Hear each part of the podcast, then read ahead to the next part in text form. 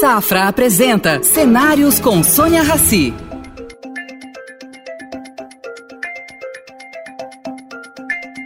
Bem-vindo, Carlos. Bem-vindo ao nosso programa Cenários. É um prazer tê-lo aqui conosco. Ainda mais para falar sobre o Pacto Global da ONU. Vou perguntar, começar com uma pergunta simples. Como funciona esse pacto? Sônia, uma alegria estar aqui com você e ainda mais para falar do pacto, né? Que, enfim, não só por representar, mas acho de fato uma instituição apaixonante, né? O pacto ele é uma definição bem simples, o braço da ONU para o setor privado, né? O que a ONU quer com o setor privado, dado que a ONU, né, como a gente sabe, a Organização das Nações Unidas, né, lida com chefes de Estado, lida com países. Né? O que acontece é que ali no final no pico da globalização, né, as empresas que começaram a levar suas produções para países em desenvolvimento, muitas vezes não usavam as mesmas práticas que usavam nos seus países de origem, cometendo várias violações ambientais, direitos humanos, trabalhistas, etc, etc. Isso ali para 1990, né? E aí, por conta disso, várias organizações, OCDE, a ONU, começaram a pensar como é que engajaria o setor privado. E o que a ONU fez foi, então, lançar o Pacto Global, que é um pacto, como disse o Kofi Annan em 99, no Fórum Econômico Mundial, a frase que ele usou foi um pacto fundamentado em princípios e valores universais, né, para que a liderança empresarial possa se comprometer e adotar nas suas práticas. Agora, como é que funciona o pacto? Vamos dizer, eu sou uma empresa, eu quero uh, acompanhar e seguir e uh, aprender quais são os programas de vocês. Eu me inscrevo dentro do pacto? Quais são as limitações para essa inscrição? Olha, isso é muito simples também, né? O que tem é uma carta endereçada da liderança maior daquela empresa ao secretário-geral das Nações Unidas, né? Então, uma carta simbólica, obviamente, e que essa liderança se compromete a seguir os dez princípios do Pacto Global, divididos aí em direitos humanos, trabalho, questões ambientais e também anticorrupção, e não se compromete só a seguir, como se compromete a anualmente divulgar um relatório de progresso em cima desses dez princípios.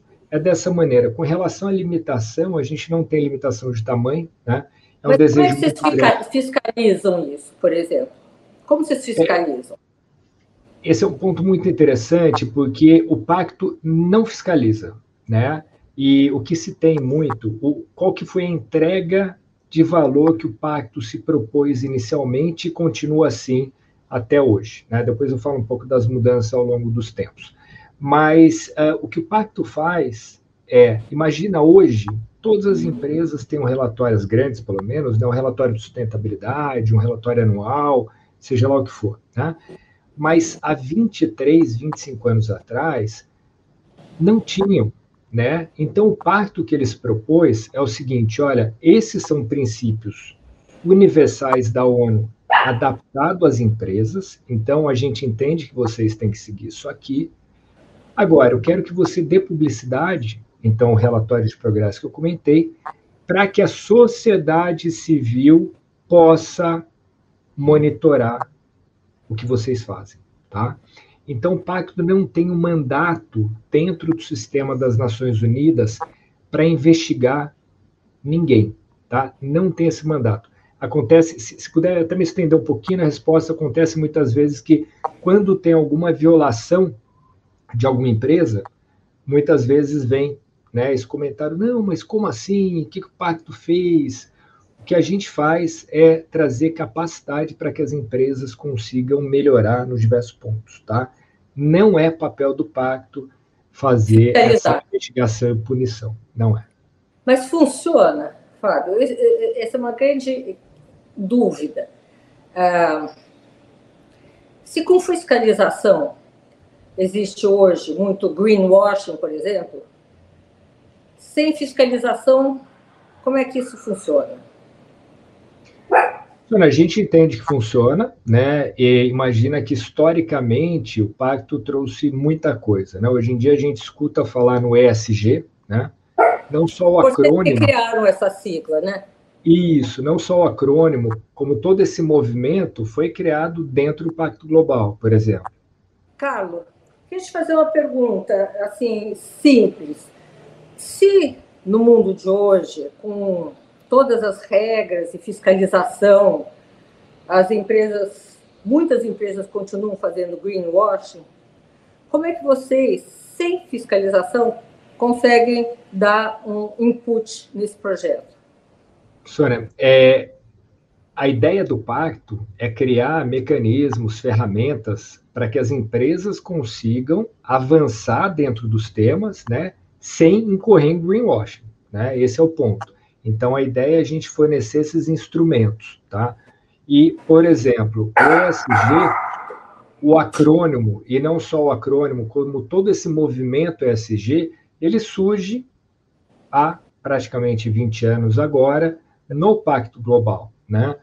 Várias iniciativas anticorrupção surgem no Pacto Global, que são hoje referência no mundo como um todo, que depois, né, em cima disso, foram geradas legislações, etc, etc. Né? Outro ponto bastante importante, a gente fala de clima, e aí pegando o gancho que você deu, né? Muito se fala em atingir uma meta de neutralidade nas empresas, né? Ah, então você zero em carbono em 2050. É fácil falar, né? Porque 2050 está muito longe. Por isso, o pacto, já há alguns anos, fez uma iniciativa que é a principal iniciativa do mundo nesse sentido, que é o SBTI, que vem do inglês, que vem, ser, vem a ser uma iniciativa para estabelecimento de metas baseado na ciência. Né?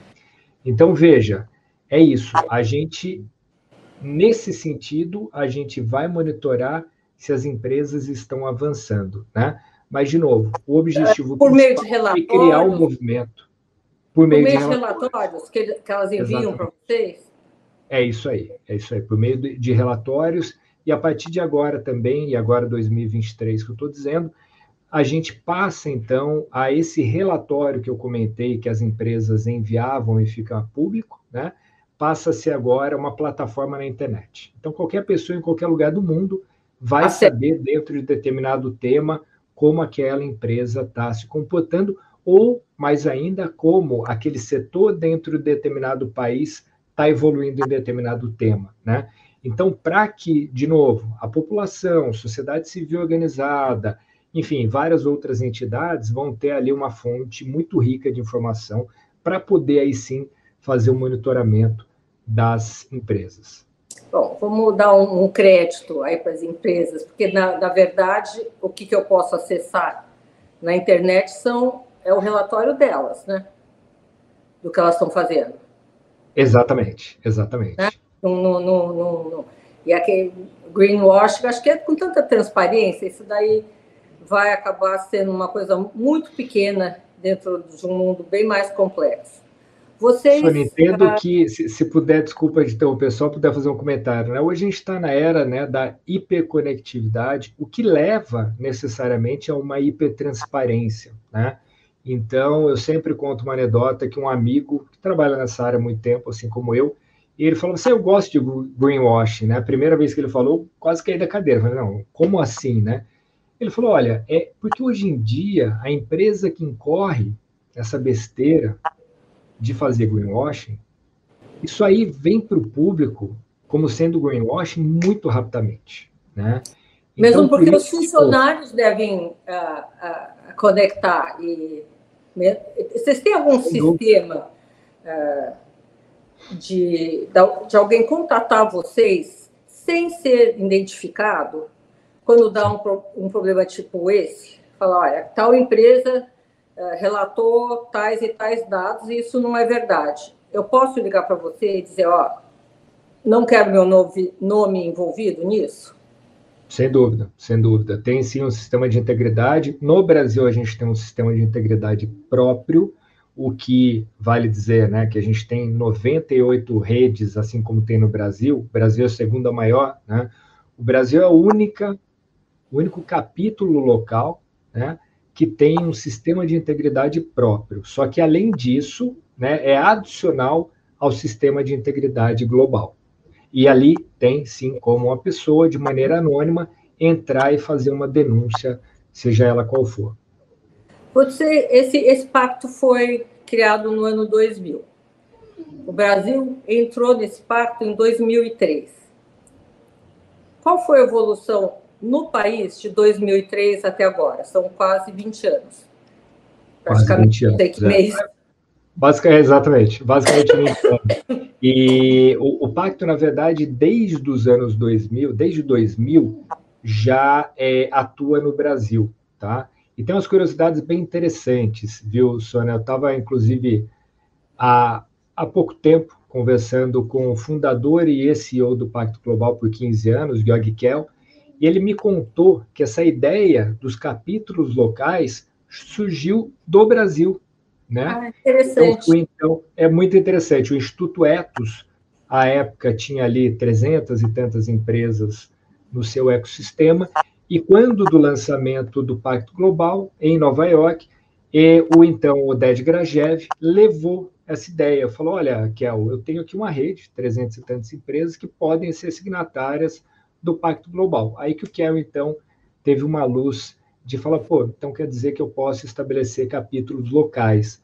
Não só isso, hoje o Pacto, globalmente aqui no Brasil, tem temas, né, o que a gente chama de plataforma de ação as plataformas de ação também, globalmente, também surgiram espelhando o Instituto Etos.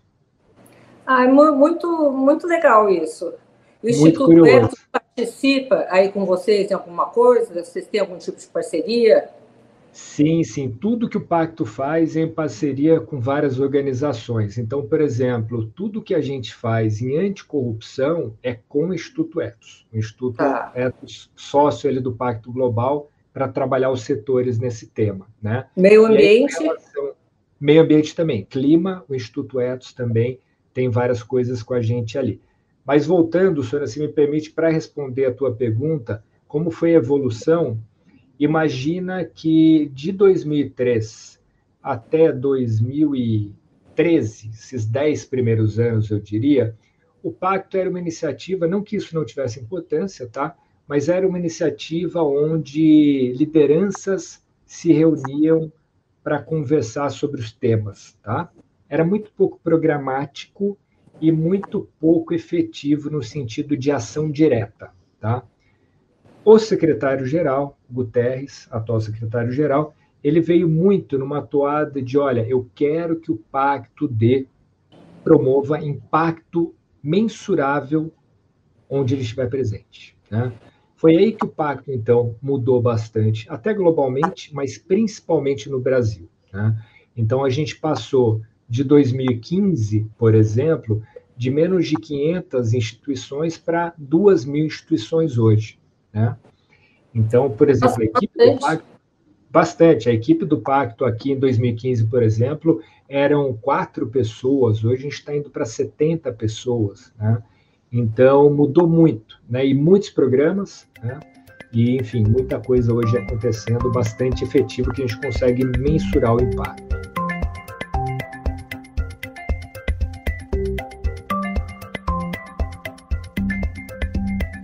Vamos ver, de novo, sou uma empresa, quero fazer parte. Eu fazendo parte, que tipo de ajuda eu recebo de vocês? Várias coisas. O que a gente faz, né? E aí uma coisa bem é, operacional ali, a empresa entra no que a gente chama jornada do membro, né? E aí nisso então a empresa passa a ter uma série de conteúdos e interações sobre determinados temas, né? Então, por exemplo, e a gente sempre busca entender quais são os temas mais importantes para aquela empresa, dado o setor no qual ela está inserido, tá? Então, por exemplo, a gente sabe que se pegar uma empresa de cimento, né? Cimento, o setor de cimento, o tema, se não mais importante, um dos mais, mas o mais importante, vou arriscar aqui, é crise climática, né? É um dos maiores emissores do mundo. Então, essa empresa tem que tratar de clima. E aí, nisso, a gente tem uma plataforma de ação com quase 200 organizações, não só empresas, tá? Que, de novo, A gente olha o setor privado, mas por meio de uma plataforma multi-stakeholder. Então, a gente tem governo e a gente tem sociedade civil junto com a gente discutindo como a gente pode promover mudança no setor privado. Tá? Quais então, são os maiores poluidores hoje no mundo? Quais são o quê? Desculpa? Os maiores poluidores hoje no mundo e no, e no Brasil em particular. É, quando a gente fala... De, de gases de efeito estufa, por exemplo. Quando a gente fala em... água quando a gente fala em carbono, por exemplo, aí muito claramente, né? É, a gente tem as empresas de petróleo e gás, né? Os maiores emissores do mundo, e o setor de cimento vem logo atrás, né? Está intrínseco, né? Da produção de cimento emitir muito gás de efeito estufa. Alumínio não. Alumínio também, alumínio também, mas aí por conta também de combustível, né? e porque o alumínio, para produzir o alumínio, precisa de muita eletricidade, e essa eletricidade, que para a produção dela, na maioria dos países, é combustível fóssil. Né? Então, por isso, acaba emitindo muito gás de efeito estufa. No Brasil é diferente. Né? Então, imagina só, 90, 80 e poucos por cento, essa é a média global, e da maior parte dos grandes países, do G20 pelo menos, 80% das emissões vem da produção de energia incluindo o transporte nisso, tá? A produção que, de energia ali para o carro rodar é, vem daí. No Brasil é diferente. No Brasil, o que acontece? Dado a nossa vocação natural, né, dada a nossa matriz elétrica e energética em geral, que é muito limpa, o que a gente tem 44% vem do que a gente chama de alteração do uso do solo, ou seja, as queimadas na Amazônia, esse tipo de coisa. Muito relacionado à ação, na verdade, ou à falta de ação do governo, né? ou dos governos, nas diferentes esferas. Né? E, e aí depois você tem também, claro, a, a emissão de metano, que vem muito dos ga, do gado, não só do gado, né? da é, ruminação entérica do gado, né? mas também de aterros sanitários, que acabam emitindo muito, ou seja, lixo, né? emite muito metano também. Então a gente tem é, uma... Essa é uma coisa que no Brasil pouco se fala, né? É. Desmatamento é, é, uma, uma ação que atrai muita atenção das pessoas. Quem não quer salvar uma árvore? Quem não quer salvar um rio? Você consegue juntar as pessoas para fazer alguma coisa nesse sentido. Do lixo, nós possuímos os maiores lixões do planeta e o saneamento básico ainda não avançou. Isso é uma coisa que eu, como cidadão, é, é, o que eu mais lamento, né? Porque é o que eu sempre comento que se a gente for colocar no tempo, né? Gestão de resíduos no Brasil, incluindo saneamento básico também, saneamento líquido, né? Água, esgoto, a gente está no século XVIII, se for comparar. Exatamente. É chocante. Né? É chocante, assim, né? Então imagina que né, esses números são bem conhecidos hoje em dia, que não eram, né? Então hoje vieram à tona, então é, acho pelo que menos promove isso, né? um pouco de mudança. Né? Então a gente tem metade da população brasileira que não tem acesso a esgotamento sanitário, né, ao esgoto, e a gente tem aí 50 milhões de pessoas, né, 35 milhões de pessoas que não têm acesso à água de qualidade, só que se a gente for considerar intermitência, hoje eu tenho água, amanhã eu não tenho, isso aí vai para 50 milhões de pessoas, sabe? Né? Isso aí é maior que a grande maioria dos países no mundo, entendeu? Carlos, como é que é você chocante. acha que a gente poderia chamar atenção para esse tipo de problema? Porque não é uma coisa ah, que atrai a população, o eleitor, o cidadão. Vamos acabar com o seu lixão. Ele não vê o lixo, né? ele só sabe que o lixo dele sai da porta e vai para algum lugar. Como poderia ser feita uma, uma sei lá, publicidade, esclarecimento. Vocês têm alguma ideia sobre isso? Sim, sim, sim. É uma coisa clássica, né? Aquela velha coisa de que cano enterrado não dá voto, né? É, a gente sabe disso. No entanto, Árvore salva assim, hoje em dia, né? Hoje em dia um pouco mais. É, no entanto, a gente sabe que uh, a informação ela acaba gerando mudança, né? Então, tem algumas iniciativas, como o Pacto Global, o Instituto Trata Brasil, né, que passaram a colocar esses dados de saneamento, por exemplo, mesmo dos deixões, num jornal nacional, no jornal de grande veiculação nacionalmente, né? Para que as empresas, as pessoas, empresas também, né, saibam do impacto daquilo tudo. E aí, respondendo a tua pergunta, acho que uma boa maneira de provocar mudança é, claro, sempre instigando a população, dando informação para a população, para que a população, então, faça essa pressão. E quando eu falo população, vai ser o indivíduo, né, o cidadão comum, vai ser aquele cidadão que é funcionário de determinada empresa e vai fazer essa pressão ali como funcionário, vai ser você como investidor, vai ser você como consumidor, etc, etc. Né?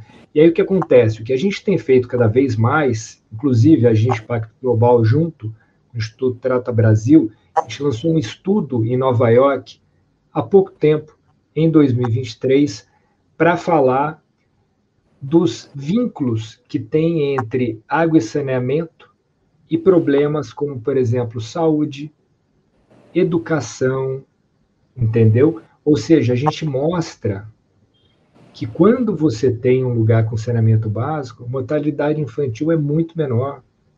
A falta de saneamento, Sônia, ela é o principal, a principal causa do absenteísmo em escola e no trabalho. Né? Então, assim, a gente é, tem. É, é, é muito, muito triste.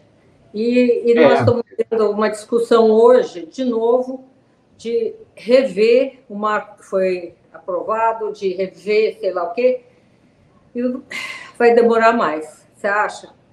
Sônia, é, eu, eu espero que não, né, é uma coisa que eu fico muito preocupado, sem dúvida nenhuma, né, a gente vê vários dos atores aí nessa discussão do marco regulatório se mexendo, né, é porque o marco regulatório, isso é importante também falar, né, diferente do que muita gente fala assim, ah, isso aqui é para privatização, etc, etc. Concessão no setor sempre teve, né, e que bom que tenha, que bom que seja né, um setor. Às vezes tem muitas empresas de saneamento públicas, como a Sabesp em São Paulo, funciona super bem, Copasa, enfim, e assim por diante, Cenepar e tal. E tem muitas privadas que funcionam muito bem, né? Exatamente. Então, eu acho que o saudável é a gente ter um mix e, assim, o que eu entendo que a gente tem que fazer é resolver essa questão quanto antes, né? O que tiver funcionando, funcionando a gente tem que acelerar. É, porque uh, também não funciona você tentar abrir espaço um espaço maior para as estatais, né? Uh, não garantindo qualidade. Como também não adianta você abrir espaço para as empresas privadas se não garantir a qualidade. Isso que está na mão do governo. Garantir qualidade, seja de que lado for. E o governo, a gente sabe que não tem muitos recursos. Mas eu conversei com algumas pessoas, disse que este marco pode afastar muitas empresas privadas, do jeito que ele está formatado. Vamos ver se eles conseguem rapidamente arrumar uma solução para a gente ir para frente. Não, com certeza, né? O que as empresas privadas falam é isso, né? A questão da insegurança jurídica, né? E que é interessante, né, Sônia, para ver como assim esse problema, ele é um problema que ele tem um apelo muito grande, né? Imagina, é um setor que historicamente existe na insegurança jurídica, né? E, no entanto, várias empresas de capital internacional investindo aqui, né? É, para ver que assim é, o mundo né, quer de, de, de fato acabar com esse problema.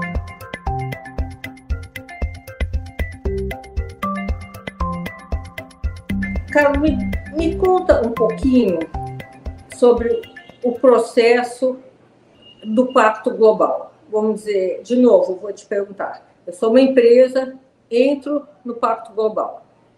Eu pago um FII, eu pago, eu pago um FII. É isso. Isso. E esse FII reverte em aconselhamento de vocês. É isso? Ou é, é esse... um FII, porque vocês são uma ONG, né? ONG. Esse FII é revertido em alguma outra, enfim, aposta, revertido em estudos, revertido em pesquisa científica. Como que isso é revertido? É, são, são algumas camadas aí nessa resposta. Né? Uma primeira camada é no sentido de que sim, tem um FII para as empresas, né? é um FII que varia com o tamanho do faturamento, né? Então acaba sendo, é, independente do tamanho da empresa, um FII pequeno, que não, que é sim mais para pagar a estrutura do pacto no país. Como eu comentei, a gente está indo para 70 pessoas aqui e são profissionais ali super capacitados dentro das suas áreas de conhecimento, né? Então tem assim, uma doutora. Mas em... você falou uma coisa importante: é, a, a empresa paga então, conforme o tamanho dela, conforme Isso. o faturamento dela. Quer dizer, qualquer empresa de qualquer tamanho pode participar, é isso? É isso, é isso. Qualquer tamanho pode participar e a gente quer que participe, né? E aí o que a gente faz? Isso é para pagar, então, essa estrutura, essas pessoas, as ferramentas que existem ali no Pacto Global. Quando a gente vai para projetos específicos, a gente faz captação específica para aqueles projetos. Então, tá. por exemplo, é, ações coletivas anticorrupção, né? Então, o Brasil é líder em ações coletivas anticorrupção. É líder? É, é líder, é líder. Até, até porque aquilo, né, Sônia, assim, e, e, e, seria engraçado não fosse trágico, né? É que, enfim, a gente acaba tendo bastante material para trabalhar no Brasil. Né? Exatamente. Então, né? É, é, então, por isso, acabou que aqui no Brasil o Pacto Global acabou sendo despontando. Né? A gente, de novo, é o único pacto no mundo, posso dizer isso, que tem uma equipe própria para trabalhar o tema da corrupção. Então, pessoas assim, num gabarito gigantesco, né? E aí, quando, por exemplo, a gente toca, junto com o Instituto Edson, como eu vinha dizendo, essas ações coletivas anticorrupção são ações setoriais, né, que reúnem ali CCOs, CEOs das empresas, aí sim a gente faz uma captação específica para aquilo, né? Quando a gente Mas vocês tem... desenvolvem sistemas, Carlos, é isso? Você desenvolve sistemas anticorrupção? Que, como, como é que funciona isso? aí depende do approach, né? O que a gente faz tem uma metodologia nesse sentido, nesse tema específico, uma metodologia que é nossa, Pacto Global, com o Banco Mundial e a Transparência Internacional, tá? Então tem ah. ali um beabazinho e a gente se, segue ali aquele fluxo, né? Então a primeira coisa é entender quais são os dilemas, os principais dilemas que prejudicam o, aquele setor nesse sentido. Né? Então, por exemplo, a gente passou por construção civil, né? E o entendimento foi que, nesse sentido, a gente precisaria fazer um processo de educação do setor, né? E a gente precisaria, então, atacar ali, atacar no sentido de engajar 30 mil fornecedores nesses temas, né? Porque, senhora, assim, é, e é interessante, eu que não sou especialista nesse tema, né? Meu background é um pouco mais ambiental, porque não? É, é interessante, quando eu comecei a participar dessas discussões, né? Tem coisa óbvia, né? Tipo assim, ah, não pode pagar um funcionário público. Pô, isso aí, né? É óbvio. Isso em qualquer mundo... setor, né? Qualquer setor. Mas tem umas coisas que você falou, nossa, peraí. Então não, não, não, não tinha tanta clareza de que isso é um problema. Né? Eu vou te dar um exemplo aqui. Você... você acha que as empresas não tinham, não tinham essa clareza? Então, tem muita coisa, Sônia, que, que, que não se tem, por exemplo, é, quando você está fazendo uma obra num lugar super longe no Brasil, tá? Aí, para fazer aquela obra, tal, por exemplo, você tem é, ali, né? Você tem que montar uma, toda uma, uma, uma, uma estrutura para garantir a saúde e segurança daqueles trabalhadores, né? Então, você tem ali, por exemplo, ambulâncias, tá? Aí ah. você vai sair, a obra acabou, né? O que, que você faz com aquela ambulância? Entendeu? Você vai doar essa ambulância para aquela prefeitura naquela localidade? Se sim, quais são os mecanismos que você tem que utilizar para que essa doação, entendeu, não seja configurado e não seja utilizado contra você. Entendeu? Contra você. Então, assim, tem várias. Mas até para doar é complicado. É, é, então esse é um exemplo, sabe? De, de, de porque parece ser muito natural, né? Pô, legal, dá para ir para aquela comunidade ali, pronto, acabou. Mas não é tão simples. Então, por isso que eu digo, né? Essas coisas mais, mais óbvias, né? De subornar um agente público, etc, etc. É claro que isso aí todo mundo tem consciência quando faz, né? E, no entanto, tem várias outras coisas ali, zona mais cinzentas, que é, esses processos ajudam muito. É, né? e, e isso, na verdade, vira uma concorrência desleal, né? Porque é. eu não quero pagar alguém para poder uh, vencer uma concorrência e algum outro paga, né? É. Então, é sempre é esse É muito difícil.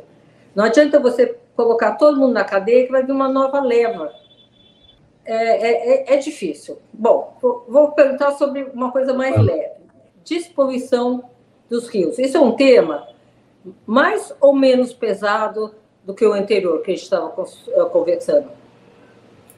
Sônia, esse é um tema super importante, super importante, né?